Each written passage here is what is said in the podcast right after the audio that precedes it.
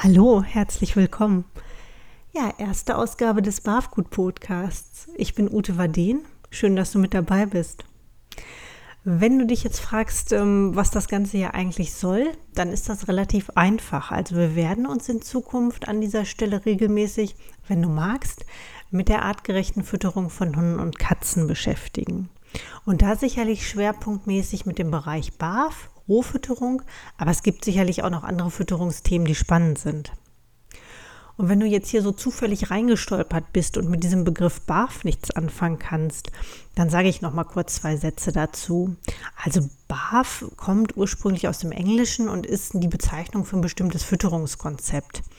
Im Deutschen wird es meistens als biologisch artgerechte Rohfütterung bezeichnet und es sagt nichts anderes, als dass du das Futter für deinen Hund oder deine Katze selbst zusammenstellst und da bestimmte Komponenten nutzt, also Muskelfleisch, Innereien, rohe fleischige Knochen, gegebenenfalls Obst und Gemüse. Also im Grunde wirklich so ein Fütterungskonzept, was sich weitestgehend an der natürlichen Ernährung von eben entweder Katzen oder aber Hunden bzw. Wölfen orientiert. Jetzt ist es aber im Normalfall so, dass dieses Thema wenn man anfängt zu recherchieren, unglaublich viel Information liefert. Also man findet im Netz unglaublich viele Informationen, die sich aber zum Teil widersprechen. Und wenn man mit äh, zehn verschiedenen Leuten über das Thema spricht, wird man auch zehn unterschiedliche Meinungen bekommen. Also es ist am Anfang ganz, ganz schwer zu gewichten, was eigentlich für einen selbst irgendwie relevant ist. Und das ging mir vor elf Jahren, als ich mit dem Thema Rohfütterung angefangen habe, genauso. Bei mir war es so, ich hatte einen Futtermittelallergiker zu Hause, also einen Kater, der wirklich konventionelles Futter überhaupt nicht vertragen hat. Und der war auch noch sehr klein zu dem Zeitpunkt. Das heißt, da musste eben auch schnellstmöglich eine Lösung her. Und in dem Fall habe ich dann eben auch angefangen zu recherchieren und ich habe gedacht, du liebes bisschen, das, das kann nicht funktionieren. Also ich werde das nie schaffen. Ich hatte, ich habe mich wirklich ein bisschen überfordert gefühlt, muss man ganz ehrlich sagen. Und ich habe mir gedacht, damit dir das im Grunde nicht passiert, also dass du nicht vor diesem selben Punkt stehst, wenn du dich jetzt gerade mit dem Gedanken beschäftigst, deinen Hund oder deine Katze auf Ruffütterung umzustellen, werden wir in den nächsten Folgen einfach gemeinsam in diese Ruffütterung eintauchen sozusagen. Also wir werden uns wirklich schrittweise an die Punkte heranwagen, die für dich relevant sind. Also sozusagen dieses Grundlagenwissen, was man haben muss. Dazu gehört zum Beispiel, wie stelle ich denn das Futter so zusammen, dass es für meinen Hund oder meine Katze dann wirklich Sinn macht, also dass es alle Nährstoffe liefert, die da irgendwie benötigt werden. Und wie nehme ich so eine Umstellung überhaupt vor? Und was muss ich generell beachten? Es gibt so ein paar Punkte, die man wirklich wissen sollte dass du so schrittweise in dieses Thema reinkommst und vor allem das auch direkt umsetzen kannst. Denn das ist ja wichtig. Also die Theorie ist die eine Geschichte, aber man muss es dann eben auch noch irgendwie für sein eigenes Tier umsetzen können. So, nach diesem ganzen Vorspann äh, überlegst du dir vielleicht, ja, warum soll ich das denn überhaupt tun? Also warum soll ich auf Rohfütterung umstellen? Meistens gibt es einen konkreten Grund, wie bei mir diese Futtermittelallergie. Das ist häufig ein Grund, um die Fütterung überhaupt irgendwie zu überdenken und zu ändern. Also meistens gibt es irgendeinen konkreten Auslöser. Aber es ist natürlich so, dass BAF auch einfach bestimmte Vorteile liefert. Und da sind wir auch schon beim Thema für heute. Also wir, wollen, wir werden uns die Vorteile der Rohfütterung mal im Detail anschauen. Also was hast du bzw. was hat dein Hund oder deine Katze wirklich von dieser Fütterungsumstellung? So, und einer der Vorteile der Rohfütterung die ich aber als wirklich ganz entscheidend finde und so als eines der Hauptargumente für die Rohfütterung für BAF. Das ist im Grunde, dass du wirklich zu 100 Prozent die Kontrolle über alle Futterbestandteile hast. Also du weißt wirklich ganz genau, was ist denn überhaupt im Futter enthalten. Und jetzt wirst du vielleicht sagen, ja gut, aber das sehe ich ja auch, wenn ich hinten aufs Etikett gucke. Ja, so einfach ist es leider nicht. Denn es ist leider so, dass wirklich nicht alle Inhaltsstoffe deklariert werden müssen. Das ist das eine. Und zum anderen sind diese Begrifflichkeiten oft sehr, sehr schwammig. Das heißt, wenn du da zum Beispiel liest Fleisch und tierische Nebenerzeugnisse, dann kann das vom feinsten Rinderfilet bis zu ganz günstigen Schlachtabfällen wirklich alles sein. Also das kann dann genauso gut Federn sein, das können Schnäbel sein, das kann Horn sein, Krallen, solche Füllstoffe im Grunde wie Lunge oder Euter. Und das ist natürlich was, was du da vielleicht in diesen Mengen da nicht unbedingt im Futter haben möchtest. Und auf der anderen Seite weißt du natürlich ganz genau, was nicht enthalten ist. Also du weißt genau, okay, es sind keine Konservierungsstoffe drin wie BHT und BHA, die wirklich ein hohes allergenes Potenzial haben, deswegen auch oft kritisch gesehen werden. Gleiches gilt für Antioxidantien, für Farbstoffe, für Lockstoffe, für Aromastoffe, die eben auch gerne im Tierfutter enthalten sind. Genau. Denn eins muss man sich natürlich auch klar machen, je minderwertiger das Futter ist in der Zusammensetzung, desto höher ist die Wahrscheinlichkeit, dass auch mit bestimmten Lockstoffen oder Geschmacksstoffen, Aromastoffen gearbeitet wird. Denn Hunde und Katzen, die wirklich ein sehr feines Geruchsorgan haben, die würden sonst das Futter sicherlich nicht anrühren. Das heißt also, ich brauche irgendwas im Futter, was das Futter dann attraktiver macht als Futtermittelhersteller. Ne? Der nächste Punkt oder der nächste Vorteil, der hängt mit dem ersten eigentlich unmittelbar zusammen. Denn wenn du Einfluss auf alle Futterbestandteile hast, dann bedeutet das natürlich auch, dass du einzelne Komponenten wirklich ganz einfach austauschen kannst, wenn das erforderlich ist. Zum Beispiel, weil sich die Bedarfssituation deines Tieres ändert. Ein Beispiel wäre, ja, das Alter, also dein Hund oder deine Katze wird älter, kann vielleicht Knochen nicht mehr so gut verdauen oder du merkst, der Gesamtbedarf wird ein bisschen weniger, es wird weniger gefressen. Oder vielleicht auch andersrum, dein Hund oder deine Katze wird gerade ein bisschen moppelig, also du merkst, so der typische Winterspeck schlägt zu. Dann ist es ganz einfach, an bestimmten Stellschrauben zu drehen und die Fütterung dann trotzdem wieder auf den individuellen Bedarf anzupassen, ohne dass du das Futter komplett austauschen musst, wie das zum Beispiel bei konventionellen Futtersorten dann der Fall wäre. Denn du kennst dein Tier natürlich am allerbesten und ein konventioneller Tierfuttermittelhersteller wird das Futter nie so bedarfsgerecht, so individuell auf dein Tier anpassen können, wie das vielleicht gewünscht ist oder auch notwendig ist.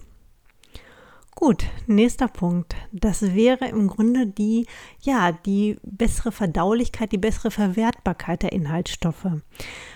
Ähm, denn wenn du roh fütterst, dann hast du natürlich eine Fütterung, die für einen Karnivoren einfach optimal ist, ne? eine fleischbasierte Fütterung.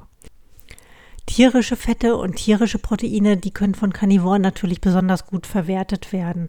Also die Energiegewinnung ist einfach besonders effektiv daraus und auch die Nährstoffaufschlüsselung, die kann besonders einfach erfolgen. Und wenn man jetzt viel Getreide, viel Stärke in der Fütterung hat, dann hat man einfach auch das Problem, dass Karnivoren dafür nicht gerüstet sind, weil die Enzyme einfach fehlen, um das aufzuspalten. Und das macht sich oft so an Verdauungsbeschwerden bemerkbar. Auf der anderen Seite heißt natürlich auch, wenn man hochwertiges Futter hat, dass einfach viel weniger an überflüssigem Zeug wieder ausgeschieden werden muss. Das heißt also, so einer der ersten Punkte, die man bemerkt, wenn man auf Rohfütterung auf BAF umstellt, ist, dass der Kotabsatz einfach deutlich geringer wird. Vorteil Nummer vier ist die höhere Futterakzeptanz. Da muss man jetzt allerdings fairerweise sagen, dass der Punkt für Hunde deutlich mehr zutreffender ist als für Katzen. Bei Katzen kann die Umstellung mh, hm, schon durchaus eine langwierige Geschichte sein. Also da braucht man zum Teil wirklich Geduld und Ausdauer und vor allem auch Gelassenheit. Und am Ende muss man wirklich beharrlicher sein als die Katze. Dann funktioniert es meistens gut. Aber bei Hunden ist es so, dass man gerade, wenn du einen schlechtfutterigen, mäkligen Hund hast, der einfach sehr lustlos frisst, dass man da sehr schnell ein deutlich besseres Fressverhalten bemerken kann. Und vor allem auch ein nachhaltig besseres Fressverhalten. Manchmal wird auch beschrieben, dass das Sättigungsgefühl höher ist, aber da muss man natürlich sagen, ähm, äh, Hunde könnten eigentlich immer fressen. Ne? Also, dass ein Hund wirklich pappsatt wirkt, das ist vielleicht fünf Minuten nach der Fütterung so, aber dann nimmt das doch sehr schnell ab. Vorteil Nummer fünf, das sind eigentlich mehrere Punkte zusammengefasst. Ich nenne das immer so ein bisschen, ja, die Nebenwirkung artgerechter Fütterung. Das sind so Punkte, die vielleicht nicht ganz so prägnant sind und auch nicht ganz so entscheidend sind, die einmal dann aber auffallen. Also zum Beispiel, dass das Fell glänzender wird, dass man Gewicht deutlich besser halten kann mit Rohfütterung, also sowohl Gewichtsverlust vorbeugen kann, als eben auch einer Gewichtszunahme. Und bei Hunden auch, dass der Körpergeruch deutlich verbessert wird. Ne? Also gerade bei Hunden mit sehr unangenehmem Körpergeruch. Und es gibt so bestimmte Risiken gesundheitlicher Art, denen man eben durch Rohfütterung auch vorbeugen kann. Das eine sind die Allergien, ja, einfach dadurch, dass ich, wie gesagt, alle Komponenten in der Fütterung bestimmen kann.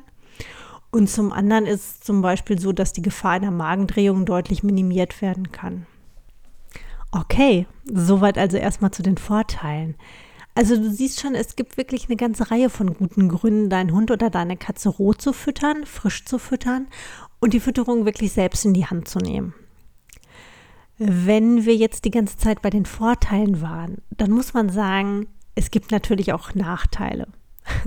Wobei ich Nachteile eigentlich zu krass formuliert finde. Also es gibt eher Punkte, die du wissen solltest und im Hinterkopf haben solltest. Das eine ist, du brauchst ein gewisses Grundlagenwissen, um in das Thema einzusteigen. Das heißt also, du musst grundsätzlich darüber Bescheid wissen, wie Fütterung optimal zusammengestellt wird, so dass dein Hund oder deine Katze eben mit den Nährstoffen versorgt wird, die auch benötigt werden. Das heißt also, wenn du einfach nur roh fütterst und irgendwas fütterst, dann ist die Gefahr von Fütterungsfehlern nicht ganz von der Hand zu weisen. Und deswegen ist es wichtig, dass du dich im Vorfeld informierst das sind wirklich nur wenige Punkte, also keine Angst. Es geht jetzt hier nicht um Studium der Ernährungswissenschaften oder so, es geht wirklich um dieses Grundlagenwissen. Wenn du das hast, dann wirst du schnell feststellen, dass im Laufe der Zeit viele Dinge sich entweder von alleine klären oder dass du durch die Routine und deine eigenen Erfahrungen gar nicht mehr so viel Nachfragen hast. Ne? Also das, das sind Sachen, die ergeben sich dann im Laufe der Zeit von ganz alleine, wie bei so vielen Dingen, ganz klar. Das nächste ist, das ist nicht ganz von der Hand zu weisen, du brauchst die Zeit, um dieses Grundlagenwissen im Grunde dir anzueignen. Und auch hier, das ist nicht viel. Das sind wenige Punkte, das ist zeitlich überschaubar. Wenn du die Zeit aber wirklich so gar nicht hast, also wenn dein Leben das gerade irgendwie so gar nicht hergibt, dann sollte man überlegen, ob man den Zeitpunkt nicht nach hinten verschiebt, bis man sich mit diesen Grundlagen befassen kann. Einfach damit man wirklich auf der sicheren Seite ist, was die Fütterung angeht. Denn man darf ja nicht vergessen, man hat es mit dem Lebewesen zu tun und man hat da einfach auch eine gewisse Verantwortung. Die Vorteile überwiegen die Nachteile dann doch um einiges, auch wenn diese Auflistung sicherlich keinen Anspruch auf Vollständigkeit hat. Ja, für heute war es das eigentlich schon. Beim nächsten Mal nehmen wir uns dann mal die Nährwerte vor. Also wir gucken uns an, was dein Hund oder deine Katze eigentlich wirklich benötigt und vor allem, wie du sicherstellen kannst, dass das über die Rohfütterung gedeckt ist. Gut, dann bin ich für heute raus. Hinterlasst mir gerne Kommentare, mailt mir, also ich freue mich in jedem Fall über Feedback. Für diejenigen, die sich noch ein bisschen austauschen möchten über das Thema oder die einfach Fragen haben, gibt es auch eine Facebook-Gruppe, die ich eingerichtet habe. Den Link poste ich dann hier nochmal unterhalb des Podcasts und ihr seid jederzeit herzlich willkommen. Ansonsten würde ich sagen, ähm, bis zum nächsten Mal. Frohes Füttern, lasst es euch gut gehen. Tschüss.